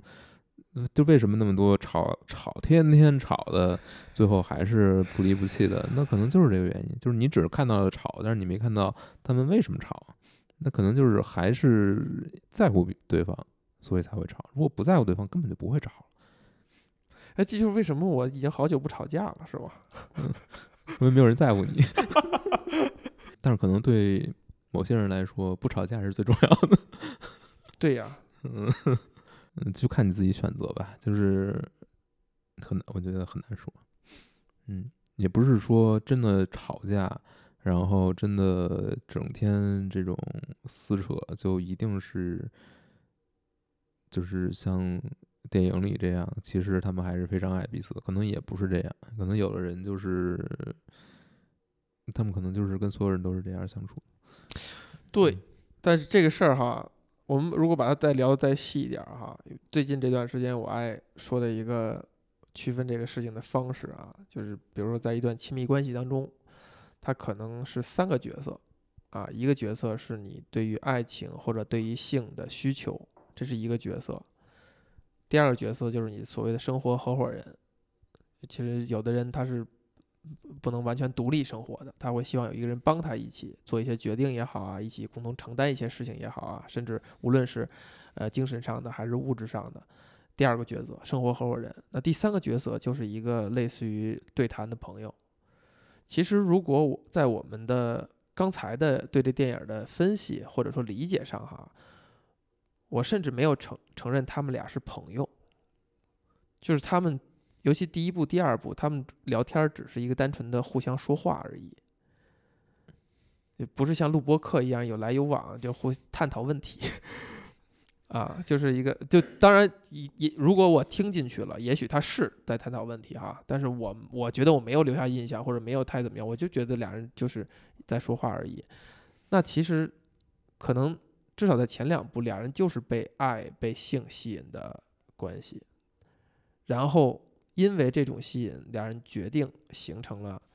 生活合伙人，发现互相之间可能成为了某种意义上一些问题的朋友，比如说共同去这个怎么着糊弄一下自己孩子呀，然后以朋友的这种夫妻的方式去面对外人啊，等等等等。呃，但是在生活合伙人上呢，就是反正跟大家都一样，就只要一起生活，肯定是会有摩擦，对吧？那爱情的部分可能就是像你说的就被掩盖了、藏住了，然后最后你发现第三步的时候，最后一刻反而是这个爱的这个部分撑住了后两种关系。那如果是这样理解的话，你觉得这三个关系到底哪个更重要？但是刚才我这么讲，其实已经说出了我认为哪个嗯更重要了。嗯，其实我觉得，如果你是，嗯，如果两个人是爱情关系的话，其实他们可能很可能很，如果他们是呃第一种关系，呃，可能很难，确实很难去转化成第第三种关系。我觉得这两个可能是有点冲突的。嗯嗯想一想啊，我我是这么理解的。哦，好像有点道理哈，好像有点道理。呃，因为哎呀，你好像解决了我一个长期以来的问题。嗯，就是如果你们是一种朋友关系的话，其实它是非常的，呃，其实是有一点脱离，有嗯，就是说去朦胧化的一种。呃，非就是对对对，会有点，呃，很客能很能很快客观的去看一个人，啊，就是相对客观的人，你能看到他自己看不到的一些盲点，然后你能去为他去提供一些帮助，但不是一个功利性的帮助，就会去就会去损耗爱和性吸引那部分。那肯对，我觉得肯定是肯定是这个样子。如果你我靠，你居然道出这件事情真相！我一直在劝别人，就是说你不要寄希望于三个角色真的找到这么一个人，因因为我们现在的朋友，如果还能在一起聊天的话，大多数是单身的朋友了。结婚的人就有自己的 生活圈子或者玩的范围哈。嗯 在我跟单身的朋友们接触的时候，有时候会劝人家，比如说这些人其实他不是主动想单身的，他是没有追寻到一个好的感情，那可能我会给的建议就是说，你不要寄希望于三个角色在一个人身上。就很多人很挑，所谓打引号很挑剔的人，求之不得的一些状态的这些人，其实往往是希望这个人既可以这样，又可以那样，又可以这样。嗯，就是所谓的三个甚至更多的角色集中在这一个人身上。那你相当于给了一个非常大的一个判断，就是有两个角色其实有可能是排互相排斥的。嗯那可能那个真正走入亲密关系、走入婚姻的人，就是他妥协掉了某一个角色，那我觉得肯定是。肯定是要妥协的，没有没有妥协是不会走进新 走进走进婚姻关系的。要么妥协，要么盲目，是吧？盲目也是一种妥协。啊，就选择不再看了。对，选择把眼睛闭起来。你肯定是要选择睁一只眼闭一只眼，不然你不会结婚的。嗯，如果是不要被喷死。嗯这个电影还给人一个感觉啊，就是你让你觉得，就是不要看他们在说什么，要看他们怎么做，对吧？如果我们把嗯所有的台词儿、所有的声音部分全屏蔽，这个电影它就是另外一个状态，就是俩人分不开的一直在遛弯儿，互相彼此吸引，草坪上滚到了一起，不无论发生没发生，对吧？第二部的时候，俩人也是见了面以后就再也不想分开，然后到第三面几乎也是这样。那你看到的就是这两个人就是像磁铁一样的互相吸引。但我就特别奇怪，就是比如说第三部的时候，他们对彼此这种性的吸引力可能已经小很多了。那到底是什么让他们能够继续坚守在彼此的身边？就是性和爱还是可能某种程度上还是两件事儿。嗯嗯，对，我觉得我反正我一直是这样认为哈，这两个这是两件事儿啊，这两件事可能因不同的人会产生或深或浅的关系，这两件事儿，但是是有关系，但是它可能会是两件事儿，就是爱的真的是一种非常纯粹的某种吸引，但好像第三部他们也，你就说有，你说有没有呢？还是有的，也许这个东西就是就是一种憧憬，一种想象。而到第三部的时候，他们这种憧憬和想象是更有根基的，因为他有了初见那次和久别重逢那次的经历，就让他的想象对一个对象的想象是更有根基的。比我们真的认识了一个新的人，你脑海当中马上把这个人就想象的非常完美，其实你只来源于，比如说性冲动，或者甚至就是很盲目的一种心理暗示，可能更有根基，所以它可能就会显得更强烈。嗯，我觉得我可能想不明白。嗯，这个因为这个很多可能很多东西你没有经历过，你就你就是理解不了，你只能你没有经历过，我也我也没有结婚，我没有跟那你对呀、就是其实是在谈的是爱的那个部分吧，爱或者性的那种吸引，肯定还是经历过的吧？不，但是它还不太一样。我觉得第一步可能第二步你你这种情况你可能还能还能感同身受一下，但是第三部那种其实很难去，如果你没有类似的经历的话，很难去感同身受。从自己的角度出发，而不是从站在别人的角度看看看某些人是这个样子的，然后你能你那我觉得是还是可以理解的。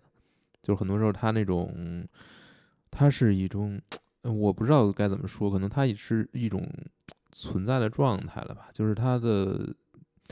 可能磨那么长时间，嗯那么两个人发生这么这么长久的关系，一起生活，然后一起养育孩子，一起经历这么多之后，他我可能就已经是家人的关系了。那你又引入了一个新的概念，就是其实家人的关系也是可以被分析，或者说可以被解构的。不，这个解构不是说把它分崩离析哈，是说更拆解它，就更客观的去看它嘛，对，跳出一点去看的嘛，我觉得是可以这么看的。嗯，你跟家人的关系，就可能跟这个片子没有太大关系了，但是跟家人的关系其实也是要，他他跟其他任何一种关系也是都都是一样。但对于他们来说，可能家人是指生活合伙人吗？其实我已经离开父母挺长时间的了，嗯就很难产生合伙生活合伙人的感觉了。但那种之前在聊哪个电影的时候，其实我说过哈，就是母子连心、父子天性跟一见钟情好像是一件事儿，或者说好像可以被归类为一件事儿。就这种东西是我们无法用生物学或者科学去解释，但是它是所谓的天然存在。这个嗯存在可能是因为某些原因，因为你们这两个生物的什么某个信号能匹配，那血缘关系是一种匹配的方式了。那也许就是真的某个频段，在你看不见的什么方式上，它是对在一起，那就是所谓，那就可能就是一见钟情的那个东西嘛。那它可能是，就是我们把它把它浪漫的解释或者标签成爱，就是这两个个体之间，他们是存在着某种信号连接的。嗯，可能是存在某种嗯很难去解释那么对，明确的关系吧，但是应该有科学研究去研究这种东西。对，也有某个知名大导演觉得用这个最后解决了，呃，信号传输的问题哈，星际穿越。嗯，但是就是它怎么说呢？它可能是一种不受你自己控制的，然后又是一种你没法去解释的。对，以及你甚至你没法去切断的一个东西。对但这个东西能对于父母和孩子之间，你可能还能还能更好理解一点，毕竟是对它有这种血缘基因上的对，你可以把它就就用血缘来去解释了。对但是对于没有血缘关系的两个人，嗯，那可能就更就显得更加让人对，因为其实有各种理论嘛，有有一些，比如说什么集体潜意识，说我们其实大脑都是以某种方式连接在一一台服务器上，这么理解吧，对吧？那可能比如说你这两段儿这个代码，这以前就是从一个源头出来的，或者是一段儿写出来的，那可能就是某种连嗯接，对吧？五千万年五千年前都是一家是吧？那他妈是五百年前是同一个姓儿的，是吧？都是一家啊啊，本家。哎呀，那还有一个 更直接一些的问题哈。嗯我刚才问的是你看完这电影以后是不是会更相信爱情？你是说更相信的，那会不会更向往爱情呢？就是相信和向往，其实可能还是两个程度的不同的东西。我觉得看完这个电影没有道理，你不去向往或者说不去相信爱情，他给你的就没有这种，不没有正面回答，是？他给你的强就是他给你的潜意识都是都是这种这种东西，不管怎么样，它都是很美的，它是本身就是一个非常正面的一个电影儿。你你你看完受看完它之后受就就对于如果是正面回答，那肯定就是更相信也更向往了。就是虽然它有很多可能不美好的东西，但是在这些不美好之后，你觉得可能它有更深层次的是更美好的。就是虽然没有那些东西了，因为你人总会老去嘛，对吧？你老去之后，你你觉得就是有些东西不因为你老去而发生变化的，那这个东西是不是更让你觉得更值得去珍视，或者是或者去追求呢？恒的东西。啊，对，那你就是希望能够通过爱情去触摸到一点永恒，嗯、从从而，但这么说就我觉得就有点没劲了，有劲有劲有劲，我觉得你你觉得你你觉得没劲是就是它某种程度上它是一种就很功利了嘛。就是你你希望获得一种永恒，那你其实就是希望长生不老嘛。那这可能是所有人的一种呃，就对，不不嗯那不不是吗？希望获得这种永恒，不是长生不老那种永恒，它是一种真理性质的永恒，就是你知道了某个极端的事情，某个非常确定、非常嗯确凿的事情，就这个宗感觉宗教嘛一样，可能是。嗯，那你为此，你如果更向往爱情的话，你为此会做什么努力吗？或者你已经做什么努力吗？不会做什么努力，为什么要我为什么要做什么努力？不是这个东西，如果就是这个就是一个很有意思的话题，就是如果你为他做出了很多的努力，那他还是一个这就是表达的就是一种向往啊。不是？那他还是一个很自然的，或者说无法抗拒的东西吗？哎，你看，这个分歧点在于，你立刻把努力理解为了维系某段关系，而我说努力的潜台词或者说背景是说，创造更多的有可能遭遇爱情的机会，嗯，是不是？被我说准了吧？我没有，我没有完全没有想维系，所以我不用想这东西自然不自然的，因为一切事情在我这儿都很自然。所以如果它是一个很自然的东西，然后它又是一个颠扑不破的东西，那你为什么要努力呢？所以它并不是总，总还是要创造机会的嘛，嗯，对吧？你比如选择去当兵，那就显然就不是在创造机会，哎，应该是吧？可能是吧。哎呀，这个听众朋友们不好意思啊，我这炸不出小红的东西。炸猪能炸什么？哎呀，有一个很有意思的事儿哈，这个《爱在三部曲》咱们其实提过聊挺多次的了。然后我这儿呢就有一个历史非常悠久，换过几个平台的一个关于《爱在三部曲》的提纲，其中我粘了一段儿。这一段如果我没记错的话，是你当初看到以后你发给我的，是导演理查德·林克莱特啊，我我真的还是非常喜欢这个导演的，他在谈他当他拍第一部《爱在黎明破晓前》的时候的灵感的来源，呃，真实与否没有去考证，但是他的说法还是挺有意思的。他说，在一年的秋天，他离开纽约，来到费城看他妹妹。你看啊，故事里边其实是，呃，男主角是是看前女友，然后女主角呢是看家里的老人。他在费城待了一晚，第二天就离开了。他带着妹妹呢，就逛逛这儿逛那儿的，遇到了一个年轻的女人，在玩具店工作。他感觉对方跟他有点那个调情的意思，就是哎抛个媚眼儿之类的，就是跟他是相互之间是会有欣赏的，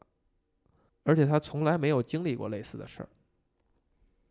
而且他又说形容自己是一个很害羞的人，自有有自我代入了吗？于是他就写了一个小纸条儿，啊，给了这个女孩儿，写的是我在城里就待一晚，晚上想不想一起喝一杯？这个女孩就在纸条上回复好，啊，好呀，啊，有一个 俏皮的说法，好呀。于是他们就真的在费城哈逛了一晚。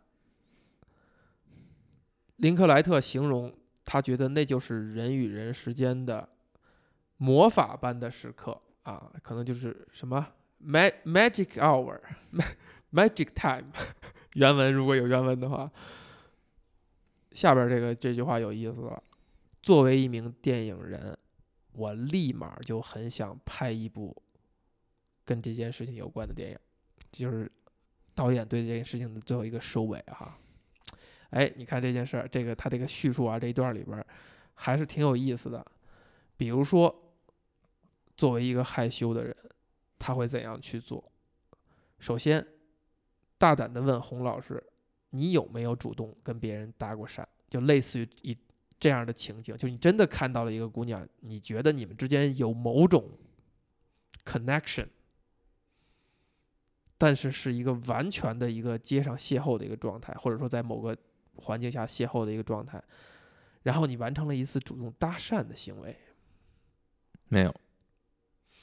我也没有，我觉得无比的遗憾，因为在我身边其实有一些，比如感情经历没有那么丰富的人，哎，好像嘲讽了谁？有一些人就是在我看来是不会这样做这样事儿的人，反而人家是有搭讪的经历的，比如说那时候还是用以前的那种就按键的手机，他会把这个话打到手机上，然后传给这个女孩儿看，说希望认识你或者怎么样。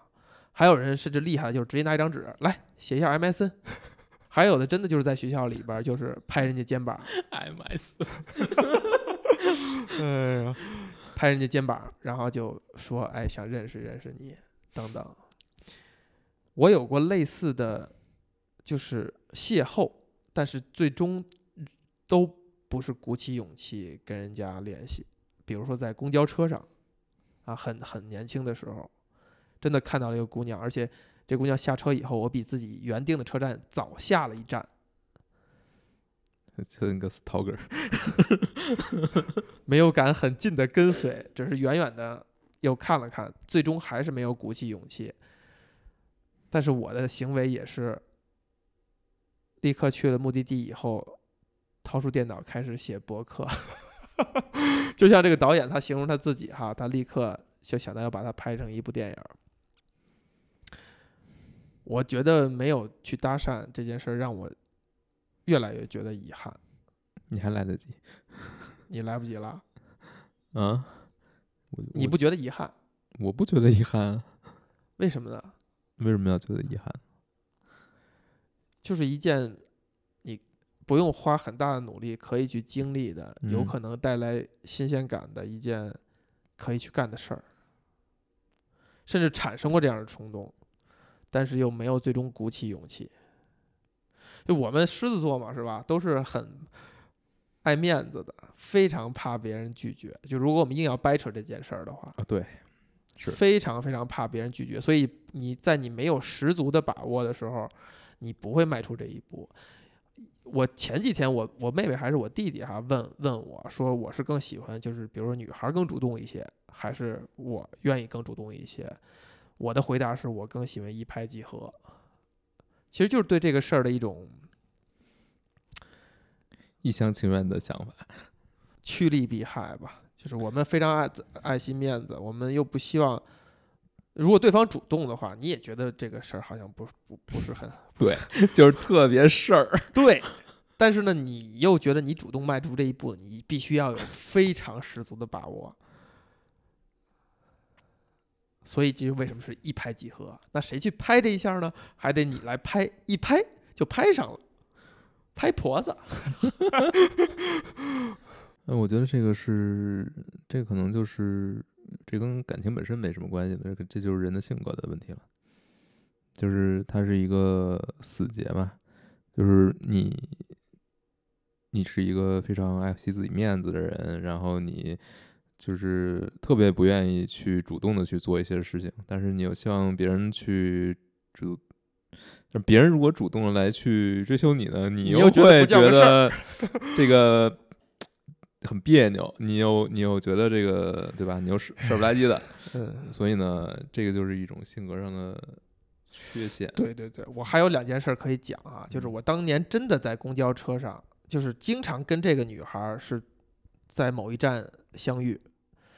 甚至互相是注意到对方了，就明显感觉到互相是有这点儿情分的。最终真的是女孩先主动说的话，就是类似于说啊，你也在这站坐这车呀，我们换个名片。那我已经工作了啊，我换个名片。然后非常有意思是说，我立刻从兜里掏出了一张皱皱巴巴的名片，就是我其实早就可能准备了这件事儿，甚至在兜里边都已经攥的都有点这个变形了。再另外一个呢，就是我一四年第一次去美国的时候，在三藩的一个历史很悠久的一个卖帽子的一个店里边，看到了一个没有那么老美大傻妞的感觉的一个美国姑娘，就是个儿很小很小巧，戴着一顶礼礼帽的一个，她是应该是售货员，就是还主动问你哎有什么帮助啊什么，就很很热情那样的。呃，当时真的感觉非常好，就对她印象非常好，不是因为人家很热情啊什么，就真的是长得挺漂亮的，挺秀气，白白净净的，而不是传统美国大妞的那种傻里傻气的样子。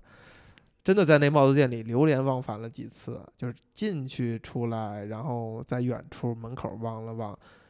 产生了念头，就是哎，是不是可以跟人家说你什么时候下班，我想请你喝一杯，因为你那个时候的那个勇气是比你在。国内的时候要大的，第一，这个地儿就没有人认识你；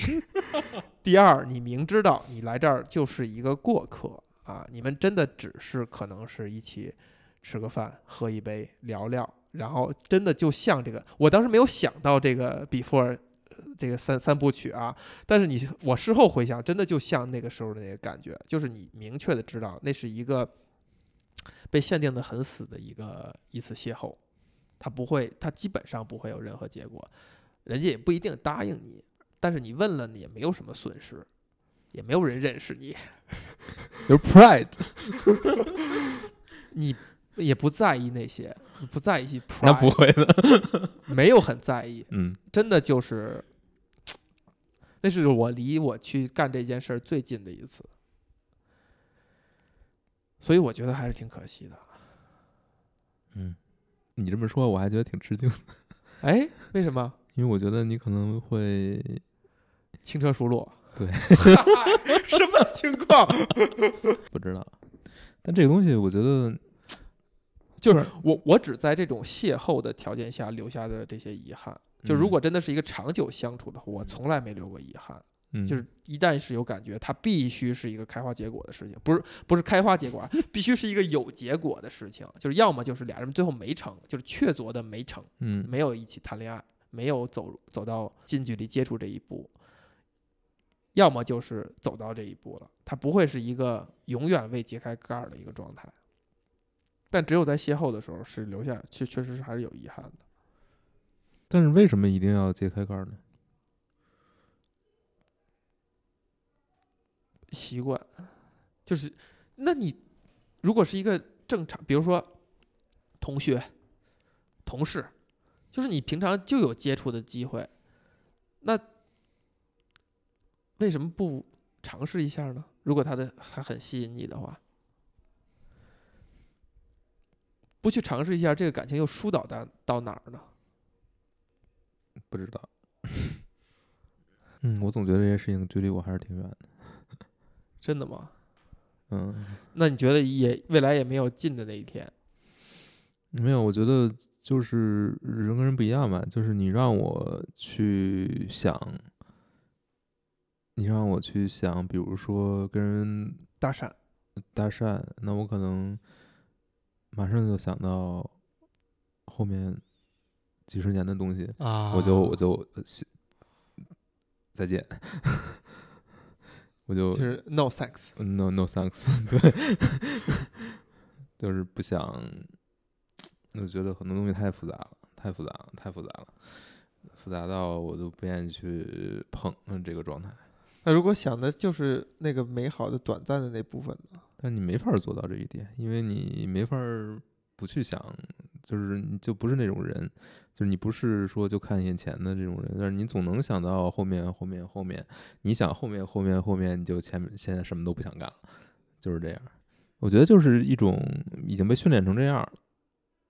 嗯，就是很多东西你会想后果，你一定会想后果，你最先想的就是后果，你一定把最后最坏的 后果想想得非常清楚了，然后你觉得你还能做这个事儿，那你就做吧，或者说你没有其他选择了，你只能这样，那你就那你也做了，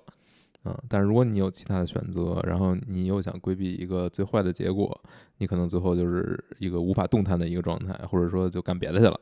嗯，就是就这么着吧，然后不去想了，嗯，我觉得我可能现在就是这个状态。关于导演刚才那段描述哈，最后的那句就是他最后结尾在作为一个电影人，我觉得可以拍这样一个故事。嗯，对此你怎么看？我觉得他是一个合格的电影人。那我们在自己各自的领域、各自的创作领域，是不是现在已经变得像他一样合格了？遇到一个事儿，遇到一个好作品，作为一个录播客的人，你要录一录，我们要聊一聊。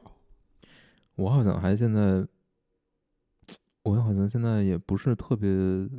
我也说不出来。反正最近是不太、不太写、不太愿意去写，呃，评论或者什么的。嗯，但是我也倒也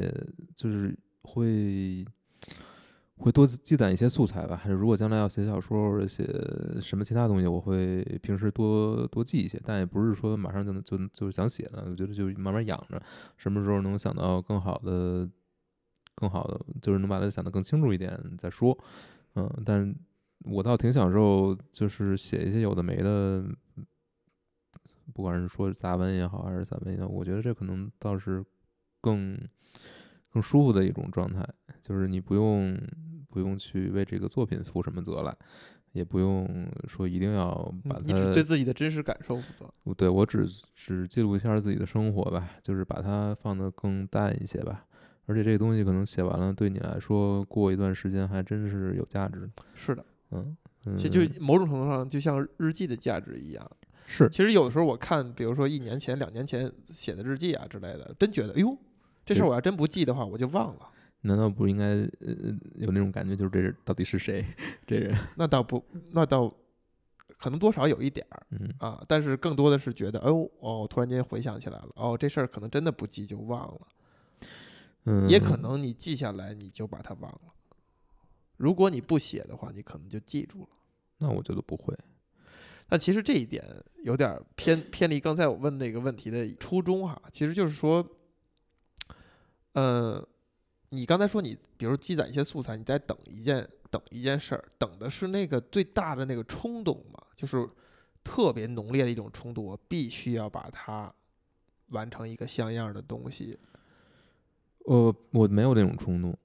永远没有，不是呃从从来没有，不是这个冲，我觉得更多的是什么呢？就是有两个契机吧。第一个契机是，呃，如果我想到了一个很有意思的方式，或者很有意思的点，能把这个东西做成一个东西，呃，不管是写出来也好，还是怎么样，就是那我觉得这个就会让我有动力了。我觉得就我就想去做这个。那可能就是那个冲动。呃，那前提也是有有这个点，那其实是围绕这个点出来。如果它确实是一个，我觉得很让我自己觉得挺激动的，对对对那我觉得我会呃我会有这个责任把它把它把它对把，它多数完成。时候那个冲动就来源于这个点某个点的新奇或者对什么对，啊。其实这就是这个刚才那个问题有有趣的点，就嗯是就是我们想我们自己，如果我们有刚才导演形容的那个他。呃，就鼓起勇气写一小纸条搭讪，并且度过了美好的一晚的话，他会拍电影吗？我们的下一步是什么？就他的那种兴兴奋感、新奇感和刺激感，是否会让我们产生下一步的想法？就这个事儿，我觉得是特别有趣的一件事儿。就是我在想，我以前所谓的，比如无论是说想写首歌，还是真正写个小说什么之类的，真的可能都是在刚恋爱的时候。嗯，也许这两件事不是特直接的关联，因为这个导演的论述是把这两件事特直接的关联，而且确实也是很直接的。他很多东西他就用到了。你看似好像第一步自然而然发生，是因为它就是那么发生的，他只是从现实里边把它抓出来了而已。那这是不是就是某个真相？就是只有爱情会给相当一部分人干一些创造性工作的动力。嗯，有可能是这样。但我觉得可能也不光是吧，就是我刚才没说完，就第一种情况是，那我可能想出来一个东西，我觉得很有意思，或者我把这东西想明白了，我觉得我觉得这个故事应该是这么走，那我想清楚了，那我就我就知道怎么写了，那我就去写，把它写出来而已。那另一种情况就是，我觉得我现在想写东西了，就是它跟你我想没想出什么东西没什么关系，那我可能我觉得我能我我现在想写东西，那我就那么就疯狂的对着电脑开始，就是。写删写删，然后什么时候我我想出来了，就是它这两种情况其实是都有的，它不是说，嗯，所以说为你刚才说的这个，我觉得它不是一个只有一种情况的，或者如果说，比如说我们不是用靠靠某一个一段经历去刺激哈，我们可我们还会靠什么来产生那种激动，想有一个下一步的行为？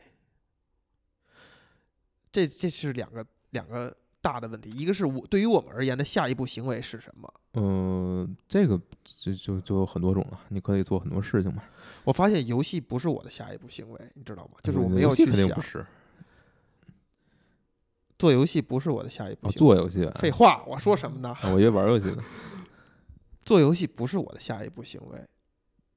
除非是我给了某个某种的。特别生硬的限限定条件，可能我会这样去想，但是它不是我最自然的发生。也就是说，如果我是林克莱德，我这经历了完这一这一晚的时候，我不会想到我以此做一个游戏吧？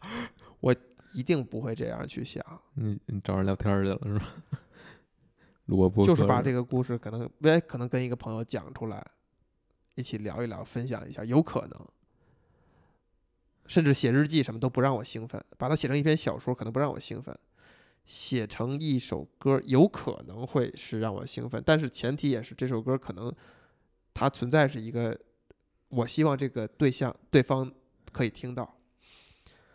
但如果完全不在意后果的自然的行为的话，可能真的就是跟个人聊一聊。你觉得你的下一步行为最自然的是什么？接接着什么呢？接着接着这个不用先不用考虑前边那那部分的东西，就是某些激动的情绪的下一步行为，可能就是写下来。嗯。那么再说前一半，就是除去导演描述的那种浪漫的爱情邂逅，嗯，我觉得有两种吧，那就是就是生死嘛。生就是你恋爱了，死就是有人死了。嗯，我开始写不宅就是因为我奶奶病了嘛，所以你想想，它其实是一个特别剂量很大的一个刺激。那我们如果失去了某些创作动力，就归咎于我们没有类似于这样的经历了。我我觉得不能完全把它归到就是这这两点吧。我之前说之前说的两点嘛，就是那嗯，如果你比如说你有了一次邂逅，然后不管后面怎么着吧，它可能会让你进入一种愿意去创作、愿意去表达的状态，是因为你心中有了这种波澜，对吧？或者说因为你嗯家中有有人过世，或者说不是家中的，那可能是你认识的人。那可能也会对你造成一些触动，你觉得生命短暂，然后你会愿意开始创创作。但我觉得创作可能有很多乱七八糟的理由，可能不一定是跟这些相关的。那有可能就是你生活中遇到的事情对你产生了一些冲击，那可能不是生死，可能是另另外一种形态的。你让你特别快乐，让你特别的怎么样？就是无论如何，总之它是一个情绪波动。总之，它是一个情绪波动。你要释放这种波动，你要去消化它，你要去化解它，你要去理解它，那你就会去思考。你可能，或者说你要去表达。那不管是思考还是表达，最后的形态就是你。如果你是，如果是你有这下一步。你把它不管你的某种形式把它表达出来，那你就是变成了一个创作。你把它化成另一种形态，把它永远保存下来了，它就成了这么一个东西。那它的本质可能就是你的那个情感，但是可能每个人对它的理解就不一定是什么东西了。甚至你创作出来的东西，你以后你再去看它，你还能不能找到你当初那种情感？你也未必能找得到。你可能对它的理解也会变发生变化，是因为它一旦变成出来之后，它就变成一个客体了，就跟你没什么关系了。嗯，但是有这个转化，有这层转化和没有，只是说感受到了，就就完了，就还是肯定还是非常不一样。所以我们沿着这个所谓的这个花边或者这个奇闻异事在来想来思考的话，有趣的点是说，虽然导演拍第一部的时候，或者是写第一部故事是是源自于这种真实经历和一种冲动哈，但是第一部单独看它并不是一个多棒多伟大的东西啊，直到有第二部和第三部，对，而第二部、第三部的过程反而真真的有可能是一个很纯粹的创作过程。呃，我觉得可能就肯定会有，会有，就是一个很为了创作而创作的过程，或怎么样。啊因为我觉得也有一个信息可能需要，可能它它是有定论的，比如说《少年时代》跟这个三部曲之间的关系，到底哪个念头先产产生的？那另外一个念头其实是比较顺理成章的，就它是一脉下来的，对吧？那无论是哪个先产生，它一定也是有一个原因的。这个想法也绝对不是说推理出来的，一定是某种贼起飞智或者什么产生的。这这个创作的过程反而是就是吸引我的那种美妙的感觉。就它真的是一种为了创作而创作，还能把它变得很精彩，还能让这个完整的过程很精彩。那如果这样说的话，看咱们看到过一些消息说，有可能还会拍有第四部，是吧？好像是吧？有可能哈。一几年开始，已经快了，过了吧？过了吗？好像过了。零三年，哦，还真的有可能，要不就是就如果没过的话，就是现在应该赶紧拍，拍完就马上就应该好像已来不及了。嗯，来不及了。对，好像已经来不及了。那如果有第四部的话，你你会猜它怎么发展的？我觉得没必要拍第四部了。不，这才是检验一个创作者的能力的地方嘛。就大家都觉得，哎，没必要第四部了，三部已经很完美的收官了，这事儿已经圆全了。这个时候，如果是有一部非常，那就得有人死了，我觉得。我去，哎，你说是不是吧？说完了吗？你还有什么想说的？借此机会表达一下你的爱情观吗？我表达完了已经。表达完了，对呀、我怎么没有 get 到？呃，我的爱情观就是太麻烦了。啊，但如果真的是说不用考虑那么多，那还有一个最重要的就是你，你需要特别特别特别放松。嗯，那可能就是嗯你得多喝点儿，你才能酒精计划了。你才能不去考虑那么多，不去想那么多，对，确实很多事儿，遵从自己的本能。确实很多事儿是在喝完酒以后才能有所推进。对呀，哎，嗯你对此有什么真实体会啊？不是 不是有什么真实体会，我就是觉得，呃，就是喝喝完酒之后，人的状态肯定是会发生挺大的变化。就是，但是为什么你这个，嗯、但是你平时这种清醒的状态，你就会给自己加上非常多的束缚嘛？但这个嗯你也说不好是我不会。那那那是你这个三部曲会不会让你去想拍电影到底是一个什么东西？就包括这三部电影和《少年时代》这种拍法啊，让真实的让时间真实流淌，让演员等着演员变老长大。我觉得这是一个特别特别新鲜，也不是新鲜吧，我觉得是就是没什么人愿意去，或者说没有什么人有耐心，有这个这个意愿去做的事儿。呃就是因为它不是一个完全的利益驱动的一个东西，呃，就是你需要去不光是演员在成长，你还要合适的本子能够配合这个。这个就嗯，我觉得能，就可能就是只有少数人或者是一两个人，甚至只有一个人才能去拍的这种也许这件事儿就是这三位主创人员就是他们来干的，嗯，才有可能就都愿意这样以这种形式去推动，才有可能成型。还得找着钱，还得有就是各种各样的天时地利人和全都得凑上，就本身是一个非常难的事儿，不是那么简单的，但是能够做出来，那就是就还挺不容易的，我觉得。就是我觉得很可能有还有很多种可能性，其实是没有被探探索的，嗯，就是我们如果把时空引入进来的话，就是很多对在各个在各个材质下都有很多事儿可以探索。对，包括很简单的一个事儿，就是比如说那个最近出的那个游戏什么双人成行，它是一个强调双人玩儿的，只能双人玩儿，但是三 A 领域只能双人玩儿，而且是没有联网，不是不是那种在线游戏，这必须是现场 co-op，对你你没法儿跟电脑玩儿，不能或者也不能那个，也不是说不是不能不能连线玩儿也可以，但是必须两人同时在场来去玩儿这个游戏，在现在就会非常少。那就是这个东西，它你说有没有需求？肯定有需求，而且它能创造出很多新鲜的体验。但是这个东西就是可能就这么一个人去做了，然后还做得非常好。那那其实这个可能性在这儿，但是一直没有任何人去尝试，没有任何人去